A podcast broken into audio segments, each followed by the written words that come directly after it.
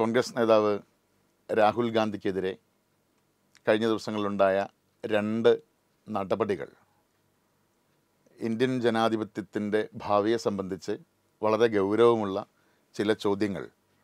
Indian ജനാധിപത്യത്തിന്റെ മുന്നോട്ട് പോക്കിനെക്കുറിച്ചുള്ള ഒട്ടേറെ ആശങ്കകൾ ജനാധിപത്യ വിശ്വാസികളിലും ജനാധിപത്യത്തെക്കുറിച്ച് ഗൗരവമായി ചിന്തിക്കുന്നവരിലും ഉളവാക്കിയിട്ടുണ്ട്.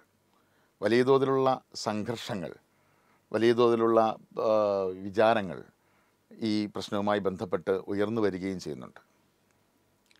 വാസ്തവത്തിൽ രാഹുൽ ഗാന്ധിക്കെതിരായ അപകീർത്തി കേസിലെ കോടതി വിധി അതുപോലെ ആ വിധിയുടെ തൊട്ടു പിന്നാലെ അനിതര സാധാരണമായ വേഗതയിൽ ലോക്സഭാ സെക്രട്ടേറിയറ്റ് എടുത്ത അദ്ദേഹത്തെ അയോഗ്യനാക്കാനുള്ള തീരുമാനം. ഈ രണ്ട് സംഗതികളും ഇന്ത്യൻ ജനാധിപത്യം ഇപ്പോൾ സഞ്ചരിച്ചു കൊണ്ടിരിക്കുന്ന സവിശേഷമായ ഒരു വഴിയുടെ അടയാളമായാണ് നാം മനസ്സിലാക്കേണ്ടത്. അത് യാന്ത്രിക ജനാധിപത്യം ജൈവിക ജനാധിപത്യത്തിന് മേൽ ആധിപത്യം സ്ഥാപിക്കുന്ന കാഴ്ചയാണ്.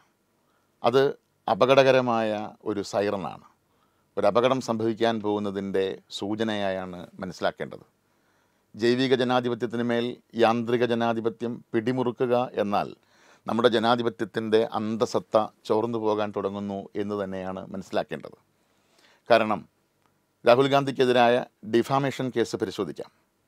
ഈ ഡിഫാമേഷൻ കേസ് ഈ അപകീർത്തി കേസ് പരിഗണിച്ച കോടതിയുടെ വിധിയിൽ അദ്ദേഹത്തിന് സുപ്രീം കോടതി നേരത്തെ താക്കീത് നൽകിയിരുന്നതാണെന്നും ആ താക്കീത് അദ്ദേഹം പാലിക്കാത്തത് കൊണ്ട് അദ്ദേഹത്തിന് ഏറ്റവും കൂടിയ ശിക്ഷ കൊടുത്തില്ല എങ്കിൽ അത് തെറ്റായ സന്ദേശമാകും കാണിക്കുക എന്ന് പറഞ്ഞുകൊണ്ട് ഡിഫാമേഷൻ കേസിൽ അപകീർത്തി കേസിൽ ഒരാൾക്ക് കൊടുക്കാവുന്ന പരമാവധി ശിക്ഷ സാധാരണ കൊലക്കുറ്റങ്ങളിലൊക്കെ വധശിക്ഷ പ്രഖ്യാപിക്കുന്നത് പോലെ അപൂർവങ്ങളിൽ അപൂർവമായ കേസ് പോലെ പരിഗണിച്ച് ഇന്ത്യയിൽ ഏറ്റവും മുതിർന്ന ഒരു രാഷ്ട്രീയ നേതാവിനെ ഏറ്റവും ഉന്നതനായ ഒരു രാഷ്ട്രീയ നേതാവിനെ പ്രതിപക്ഷ നേതാവിനെ ശിക്ഷിക്കാൻ കോടതി എടുത്ത തീരുമാനം.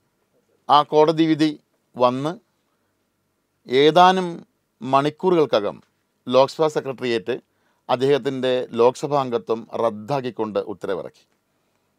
അതായത് തങ്ങളുടെ പാർലമെന്റിലെ പ്രധാനപ്പെട്ട ഒരു നേതാവ് അദ്ദേഹത്തിന് സൂറത്ത് ജില്ലാ കോടതിയിൽ നിന്ന് ലഭിച്ച വിധിച്ച ആ ശിക്ഷയെ അദ്ദേഹം ജാമ്യത്തിലാണ് എന്നും അദ്ദേഹം മേൽക്കോടതിയെ സമീപിക്കുമെന്നുമെല്ലാം ഉറപ്പായിരുന്നിട്ട് കൂടി അക്കാര്യമൊന്നും പരിഗണിക്കാതെ എത്രയും വേഗത്തിൽ അദ്ദേഹത്തെ പാർലമെന്റിൽ നിന്ന് പുറത്താക്കുക എന്ന മട്ടിൽ നമ്മുടെ ലോക്സഭാ സെക്രട്ടേറിയറ്റ് കൈക്കൊണ്ട തീരുമാനവും കാണിക്കുന്നത് ജനാധിപത്യം യാന്ത്രികമായി വായിക്കപ്പെട്ടു തുടങ്ങി എന്ന് തന്നെയാണ്.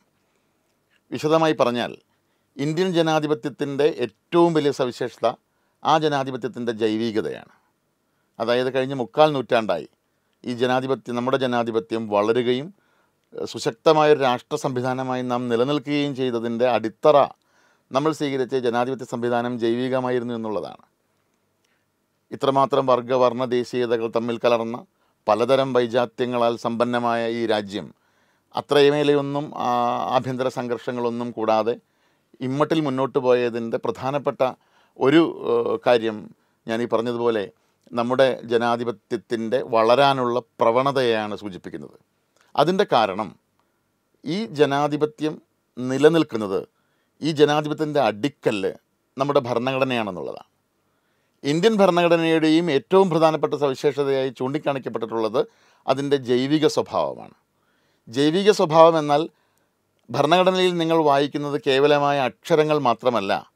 ആ അക്ഷരങ്ങൾക്ക് പിന്നാലെ ആർത്തിരമ്പുന്ന ഒരു ജനതയുടെ വലിയ ചരിത്രം കൂടി ഉണ്ട് എന്ന ബോധം ഓരോ ഭരണഘടനാ വായനയിലും നിങ്ങളെ തേടിയെത്താറുണ്ട്. ഈ രാഷ്ട്രം കടന്നു പോകുന്ന സംഘർഷഭരിതമായ ഇന്നലകളുടെ ഒരു ഓർമ്മ പുസ്തകം കൂടിയാണ് നമ്മുടെ ഭരണഘടന. അതായത് നമ്മുടെ രാജ്യം ബ്രിട്ടീഷ് സാമ്രാജ്യത്തിനെതിരെ നടത്തിയ അതിഗംഭീരമായ ചെറുത്തുനിൽപ്പുകൾ ആ പോരാട്ടങ്ങൾക്ക് നേതൃത്വം നടങ്ങിയ വലിയ മനുഷ്യർ അവർ അനുഭവിച്ച സഹനങ്ങൾ രക്തസാക്ഷിത്വങ്ങൾ ഇതിന്റെ എല്ലാം ഓർമ്മകൾ ഉൾച്ചേർന്നതാണ് ഭരണഘടനയിലെ ഓരോ വരിയും. കാരണം നമ്മുടെ ഭരണഘടന എവിടെ നിന്നെങ്കിലും അടിച്ചേൽപ്പിക്കപ്പെട്ടതോ അതല്ലെങ്കിൽ ഇറക്കുമതി ചെയ്യപ്പെട്ടതോ അല്ല. മറിച്ച് ഇന്ത്യയുടെ പരിച്ഛേദമെന്ന് പറയാവുന്ന മനുഷ്യർ ഇന്ത്യയുടെ ആദ്യത്തെ പാർലമെന്റ് എന്ന് വിളിക്കാവുന്ന കോൺസ്റ്റിറ്റ്യൂഷൻ അസംബ്ലിയിൽ ഒന്ന് ചേർന്നിരുന്ന് ഓരോ കുത്തും കോമയും വരെ ചർച്ച ചെയ്ത് മാസങ്ങളോളം തമ്മിൽ തർക്കിച്ചും സംവദിച്ചും സമവായത്തിലെത്തിയും രൂപപ്പെടുത്തിയ മഹത്തായ ഒരു ഭരണഘടന. ആ ഭരണഘടനയിലെ ഓരോ വകുപ്പുകളിലും ഓരോ വരികളിലും ഇന്ത്യൻ ജനതയുടെ പരിച്ഛേദത്തിന്റെ ഇന്ത്യൻ ജനതയുടെ ആത്മസത്തയുടെ അടയാളങ്ങളുണ്ട്. ആ ആത്മസത്തയുടെ അടയാളങ്ങൾ അന്തരാവഹിക്കുന്നത് കൊണ്ടാണ് നമ്മുടെ ഭരണഘടന ജൈവികമായ ഒരു പുസ്തകമായി നമ്മെ നിരന്തരം പ്രലോഭിപ്പിക്കുന്നത്. അതുകൊണ്ടാണ് ആ ഭരണഘടന അടിത്തറയുള്ളത് കൊണ്ടാണ് നമ്മുടെ രാജ്യം ഈ മുക്കാൽ നൂറ്റാണ്ടും അതിശക്തമായൊരു സംവിധാനമായി നിലനിന്നത്. അതേസമയം നിങ്ങൾക്ക് അതേ ഭരണഘടനയെ തന്നെ യാതൊരു തരത്തിലുള്ള ജൈവികതയുമില്ലാതെ യാന്ത്രികമായി അക്ഷരങ്ങളായി വായിക്കാൻ കഴിയും. നിങ്ങൾക്ക് ചരിത്രത്തിന്റെ ഓർമ്മകളില്ല എങ്കിൽ നിങ്ങളല്ലെങ്കിൽ ഈ രാഷ്ട്രത്തെ രൂപപ്പെടുത്തിയ ചരിത്രത്തിൽ പങ്കാളികളല്ല എങ്കിൽ നിങ്ങൾക്ക് ഈ ഭരണഘടനയോട് ഒരു ജൈവബന്ധം തോന്നേണ്ടതില്ല. അതായത് ഈ ഭരണഘടനയെ രൂപപ്പെട്ട ഈ ഭരണഘടനയെ രൂപപ്പെടുത്തിയ ചരിത്ര സന്ദർഭങ്ങളിലൊന്നും നിങ്ങളുടെ ഓർമ്മകൾക്ക് പങ്കാളിത്തമില്ലെങ്കിൽ നിങ്ങളെ സംബന്ധിച്ച് ഭരണഘടന വെള്ളത്താളിൽ അച്ചടിച്ച കുറേ അക്ഷരങ്ങളുടെ കെട്ട് മാത്രമാണ്. അപ്പോൾ നിങ്ങൾ ഭരണഘടനയിലേക്ക് നോക്കുന്നത് ആത്മാവ് കൊണ്ടല്ല നിങ്ങളുടെ സാധാരണമായ മനസ്സുകൊണ്ടാണ്. നിങ്ങളുടെ മനസ്സ് അപരവിദ്വേഷത്താൽ നിറഞ്ഞു നിൽക്കുകയാണെങ്കിൽ വിദ്വേഷഭരിതമായി നിങ്ങൾക്ക് ഇന്ത്യൻ ഭരണഘടനയെയും ആ ഇന്ത്യൻ ഭരണഘടനയുടെ തണലിലുള്ള മറ്റ് നിയമങ്ങളെയും വായിക്കാൻ കഴിയും. അങ്ങനെ വായിക്കുമ്പോൾ അപകീർത്തി നിയമം ഡിഫാമേഷൻ എന്നുള്ള ഒരു നിയമം ഉള്ളത് ഗുരുതരമായിട്ടുള്ള അപമാനിക്കലുകൾക്കെതിരെ ഉള്ളതാണെന്നും സാധാരണമായ ഒരു രാഷ്ട്രീയ പ്രസംഗത്തിൽ ഇന്ത്യയിൽ പതിവായിട്ടുള്ള രാഷ്ട്രീയ പരാമർശങ്ങൾ ആ പരാമർശങ്ങളിൽ കേവലമായ ഒരു പരാമർശത്തെ സന്ദർഭത്തിൽ നിന്ന് അടർത്തി മാറ്റി ഈ നിയമത്തിന്റെ ഈ കെട്ടുകളിലേക്ക് ഇട്ട് നിങ്ങൾക്കൊരാളെ ശിക്ഷിക്കാമെന്ന മനോനിലയിലേക്ക് നിങ്ങൾ എത്തിപ്പെടുന്നത് നിങ്ങൾ യാന്ത്രികമായി ഈ ഭരണ ഈ നിയമത്തെ വ്യാഖ്യാനിക്കുമ്പോഴാണ്. നിർഭാഗ്യവശാൽ രാഹുൽ ഗാന്ധിക്കെതിരായ വിധിയിൽ യാന്ത്രികമായ വ്യാഖ്യാനമാണ് വന്നിട്ടുള്ളത്. യാന്ത്രികമായ വ്യാഖ്യാനങ്ങൾ നിയമത്തിന് മുന്നിൽ നിലനിൽക്കും നീതിക്ക് മുന്നിൽ നിലനിൽക്കില്ല. അതുകൊണ്ടാണത് അനീതിയാണെന്ന് നമുക്ക് പറയേണ്ടി വരുന്നത്. ഇതുപോലെ തന്നെ ജനപ്രാതിനിധ്യ നിയമത്തിലെ വകുപ്പ് വകുപ്പനുസരിച്ച് രണ്ട് വർഷത്തിൽ കൂടി രണ്ട് വർഷത്തോളം ശിക്ഷ ലഭിച്ചാൽ ഒരാളെ അയോഗ്യനാക്കാം ഒരംഗത്തെ അയോഗ്യനാക്കാമെന്ന് നമ്മുടെ നിയമ പരിഷ്കർത്താക്കൾ തന്നെ നമ്മുടെ നിയമകർത്താക്കൾ തന്നെ രേഖപ്പെടുത്തി വെച്ചിരിക്കുന്നതിന്റെ ഇന്റൻഷൻ അതിന്റെ താല്പര്യം എന്താണ് എന്ന് നിങ്ങൾക്ക് മനസ്സിലാകണമെങ്കിൽ നിങ്ങൾ ജൈവികമായ ആ നിയമത്തെ നോക്കാൻ തയ്യാറാവണം.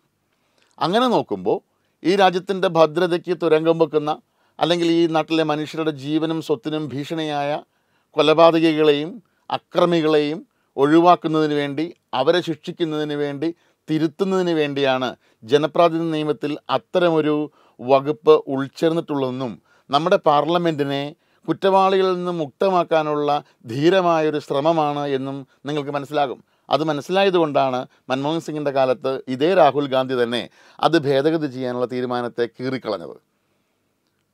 പക്ഷേ നിങ്ങൾ ജൈവികതയില്ലാതെ യാന്ത്രികമായി അപരവിദ്വേഷത്തോടെ ഏതെങ്കിലും തരത്തിൽ പറ്റിയ അവസരം നിങ്ങളുടെ തൊട്ടുമുന്നിലുള്ള ശത്രുവിനെ ഇല്ലാതാക്കാനുള്ള സുവർണാവസരം എന്ന നിലയിൽ അക്ഷരങ്ങൾ മാത്രമായിട്ട് ആ നിയമത്തെ വായിക്കാൻ ശ്രമിച്ചാൽ ഇപ്പോൾ സംഭവിച്ചതുപോലെ മിനിറ്റുകൾക്കുള്ളിൽ നിങ്ങളുടെ പാർലമെന്റിലെ ഏറ്റവും വലിയൊരു നേതാവിനെ നിങ്ങൾക്ക് പുറത്താക്കാൻ കഴിയും. അതിന്റെ അർത്ഥം ജൈവിക ജനാധിപത്യം അവസാനിക്കുന്നുവെന്നും നിങ്ങൾ യാന്ത്രിക ജനാധിപത്യത്തിന്റെ വക്താക്കളായി മാറുന്നു എന്നുമാണ്. യാന്ത്രിക ജനാധിപത്യത്തിന്റെ മറ്റൊരു പേരാണ് നിർഭാഗ്യവശാൽ ഫാസിസം. കാരണം ജനാധിപത്യത്തിലാണ് ഫാസിസത്തിന്റെ ഒളിയിടമുള്ളത്. ജനാധിപത്യത്തിന് എത്തിച്ചേരാവുന്ന ഏറ്റവും മോശം വഴി ജനാധിപത്യത്തിന് നിലംപൊത്താവുന്ന പാതാളം എന്ന് പറയുന്നത് ഫാസിസമാണ്. ഈ ഫാസിസത്തിലേക്കുള്ള ജനാധിപത്യത്തിന്റെ വഴി ജൈവികതയെ പൂർണമായി റദ്ദാക്കി യാന്ത്രികതയെ പുണരുക എന്നുള്ളതാണ്. രാഹുൽ ഗാന്ധിക്കെതിരായ ഈ രണ്ട് നടപടികളും യാന്ത്രിക ജനാധിപത്യത്തിന്റെ സൈറനാണ് അതിന്റെ അപകടമണിയാണ് എന്ന് നാം തിരിച്ചറിയേണ്ടതുണ്ട്. പക്ഷേ ഇതൊരവസാനമാണോ അങ്ങനെയുള്ള അശുഭാപ്തികൾ എന്ന ചിന്തകൾക്കൊന്നും യാതൊരു പ്രസക്തിയുമില്ല. ഈ മഹാരാജ്യം ഇതുപോലെയുള്ള അനേകം പ്രതിസന്ധികളെ അതിജീവിച്ചാണ് ഇമ്മട്ടിൽ നിലനിൽക്കുന്നത്.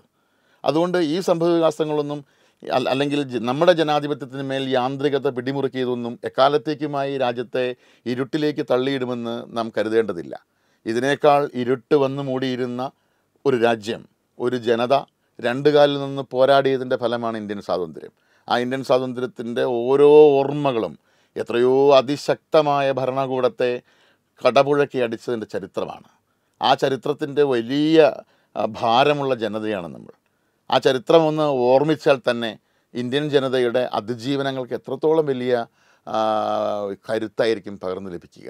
അതുകൊണ്ട് നമുക്ക് മുന്നിൽ വലിയ വഴികളുണ്ട്. ബ്രിട്ടീഷ് സാമ്രാജ്യത്തിനെതിരെ സമരത്തിനിറങ്ങുമ്പോൾ ഇപ്പോൾ ചമ്പാരൻ പോലുള്ള ഏറ്റവും വലിയ കാർഷിക സമരത്തിനിറങ്ങുമ്പോൾ ഗാന്ധിക്ക് പിന്നിൽ കോൺഗ്രസ് പോലും ഉണ്ടായിരുന്നില്ല. അങ്ങനെ എത്രയോ വലിയ പോരാട്ടങ്ങൾക്ക് ശേഷം രൂപം കൊണ്ട ഒരു വലിയ ജനാധിപത്യത്തെ താൽക്കാലികമായി ഉണ്ടാകുന്ന ഇത്തരം യാന്ത്രിക വ്യാഖ്യാനങ്ങൾ ഉപയോഗിച്ച് ഇമാതിരിയുള്ള അപരവിദ്വേഷത്താൽ പ്രേരിതരായി നടത്തുന്ന പ്രതികാര നടപടികൾ കൊണ്ട് ഇന്ത്യൻ ജനാധിപത്യം എന്നേക്കുമായി അവസാനിച്ചു പോകുമെന്ന് നാം ഭയപ്പെടേണ്ടതില്ല. കാരണം അങ്ങനെ അവസാനിക്കുന്ന ഒന്നല്ല നമ്മുടെ ഈ രാജ്യത്തിന്റെ ചരിത്രം. ഇപ്പോഴുള്ളത് താൽക്കാലികമായിട്ടുള്ള വലിയ ഭീഷണിയാണ്. ഈ ഭീഷണിയെ പക്ഷേ നിതാന്ത ജാഗ്രതയോടെ ഉണർന്നിരുന്നു കൊണ്ട് നാം പ്രതിരോധിക്കേണ്ടതുണ്ട്. കാരണം നമ്മുടെ ജാഗ്രതയാണ് നമ്മുടെ ജനാധിപത്യത്തിന് നാം കൊടുക്കേണ്ട വില. ഇത് മനസ്സിലാക്കിയുള്ള വലിയ വലിയ പ്രതിഷേധങ്ങളും വലിയ പ്രചാരണങ്ങളും വലിയ ആലോചനകളും നടത്താനുള്ള നിമിത്തമായി രാഹുൽ ഗാന്ധിക്കെതിരായ ഈ നടപടിയെ വ്യാഖ്യാനിക്കുകയാവും ജനാധിപത്യത്തിനും ഇന്ത്യയുടെ ഭാവിക്കും ഏറ്റവും ഭൂഷണമായിട്ടുള്ളത്.